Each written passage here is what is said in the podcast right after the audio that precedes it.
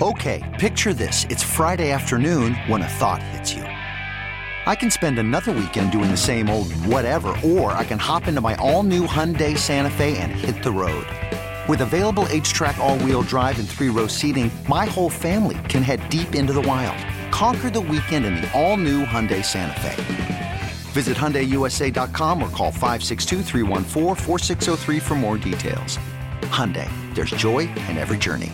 Presented by T-Mobile, the official wireless partner of Audacy Sports. With an awesome network and great savings, there's never been a better time to join T-Mobile. Visit your neighborhood store to make the switch today. Big Ten football culminating, and uh, not the not the way this season the Badgers kind of wanted it to go, but nevertheless, uh, they got a bowl game coming up. You got Ohio State in the Final Four, so not bad things for the uh, for the Big Ten. Gerry DiNardo of the Big Ten Network, the analyst here, is with us. You can find him at Gerry DiNardo on Twitter. Gerry, how you been?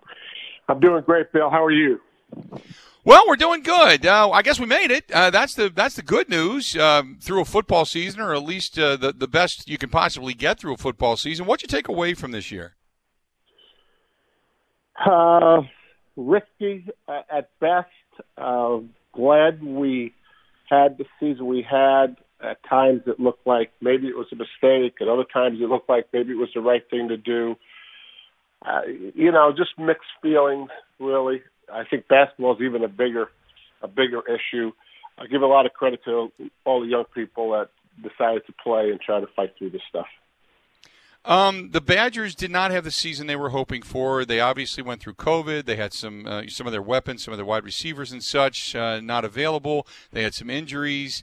Uh, Graham Mertz came in and, and, burst onto the scene and opened all of our eyes, and then it just seemed to kind of fizzle after that. Give me your thoughts as this uh, young quarterback uh, kind of went on throughout the year?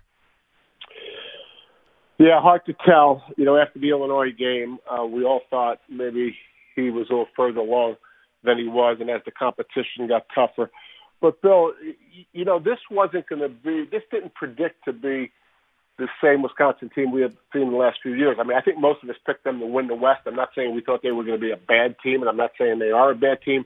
But you lose Jonathan Taylor, you replace three of the five offensive linemen, as you mentioned, you have trouble on the flank and you have a new quarterback, and then you're one of the schools that that has hit the earliest and maybe the hardest with COVID. Uh, you, you know, specific to Mertz, I mean, let's let's just say, you know, the year doesn't count, right? He's got four years left of eligibility. He's obviously a talented guy, so you know, I think we, we, you know, we just need to wait and see what it looks like. Then you've got uh, well Northwestern, obviously a team that's uh, been you know hanging around and getting better, and I love what Pat Fitzgerald has done with that program. There's a lot of talk about him possibly uh, getting some offers via the NFL. I know he's very happy down there, but talk about Northwestern on the come. Well, I had him about fourth. I thought that Wisconsin was the favorite, and then Minnesota and Iowa. Uh, and the way the season ended, you know, Iowa was probably one of the better teams. Vintage Pat Fitzgerald, you know, rebounding from a tough year, uh, playing great defense, still struggling offensively, but certainly better than they have been in recent years. But when they play the the, the teams that win recruiting uh, battles, you, you know, they can't always measure up, and that, that that that's kind of what happens, and that'll that'll continue to happen. You know, a team like Northwestern, Bill, they have to do a great job to win the West, and they have to get to Indianapolis and they they have to hope things go well in Indianapolis because regardless of the East Division team, which is usually Ohio State, but sometimes Penn State and maybe someday Michigan, and it's been Michigan State under D'Antonio, they're always going to have the lesser players top to bottom in the East Division. And that's kind of what happened this year. So their formula is intact and it'll continue to go the way it's going. Where is Nebraska? Every year we talk about Nebraska, and this is going to be the year. And they're going to. And, and granted, I I kind of throw this year out because it was such a quirky year. But where is Nebraska right now in your mind when it talks about a team and a program that continually wants to strive to get to the top spot in the West? They continually kind of want to go back to what it is when the, when you had the glory days, so to speak. Where are they right now? They're better. I think if it was a normal season, you could see as they got better during the year, Bill, that they could have made a bowl game with six wins. So there's no doubt there's they're better.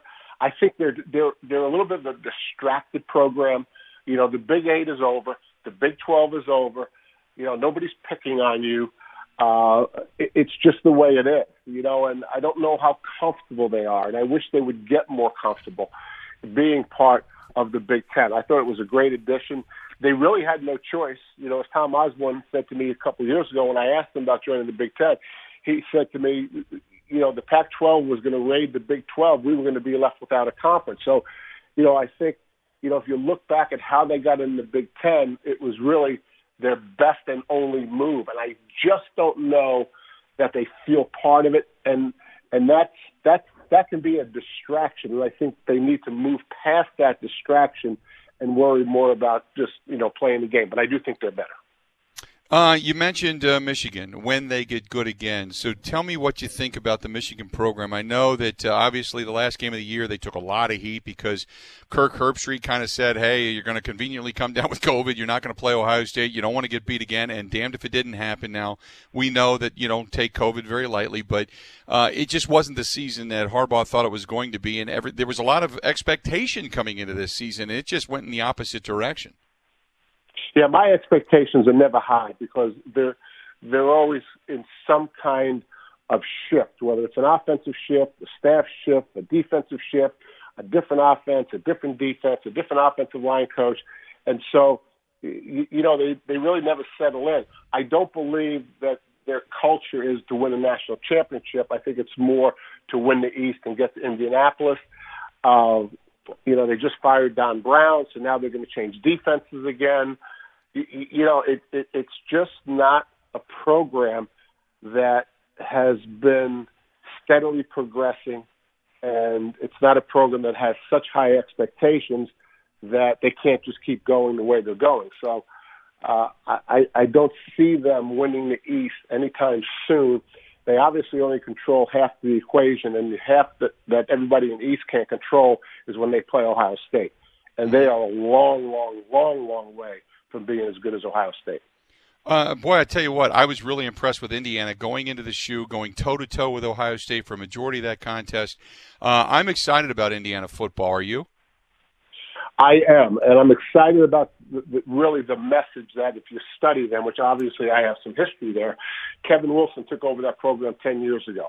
Kevin Wilson did a lot of really good things in Bloomington. Tom Allen has done even more things.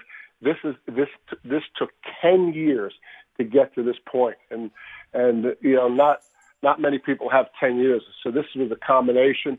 I never imagined that they would be this good. I, I the winningest. Listen to this, Bill. The winningest coach in Indiana's history is Bill Mallory. He won 69 games. 30 were non-conference games. So so put that in perspective to what Tom Allen's doing. Unless Tom leaves for a different job, Tom Allen will wind up being the winningest coach in Indiana history the time he's done. Amazing, amazing. Uh, you got the representation of the Big Ten in the Final Four. Uh, not many people giving Ohio State with that secondary a chance against Trevor Lawrence and the Clemson Tigers. Uh, talk a little bit about that matchup. Yeah, they're going to have to play a lot better. I mean, they, you know, coach speak is we haven't played our best game yet. I know Ryan has said that. That's not coach speak this year. I mean, that that's the flat out truth. I mean, at times they don't look like a playoff team. They look like a playoff talent, but not a playoff team. At times they do. Usually the first half, and when they and when they when they're explosive early in the game and all that. But this team is a long way away from some of the recent Ohio State teams. Now they have they have reason for that. You know, they're very rarely practiced together. They've been hit with COVID. There's so much pressure on them to win the national championship. On and on and on. They have a lot of reasons for it.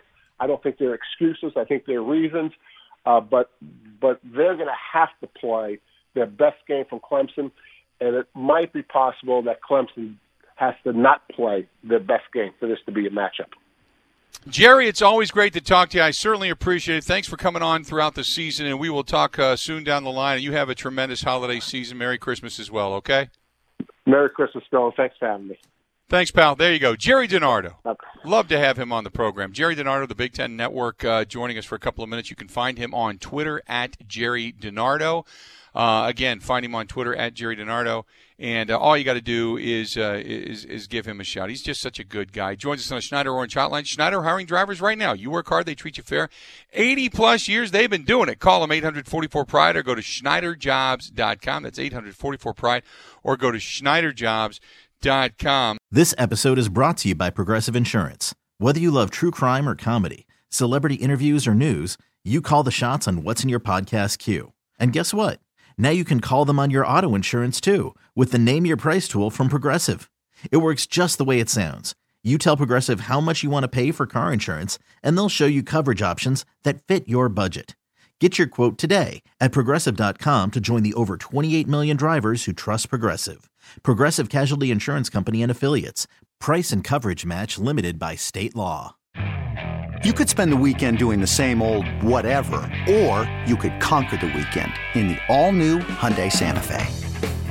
Visit HyundaiUSA.com for more details. Hyundai, there's joy in every journey.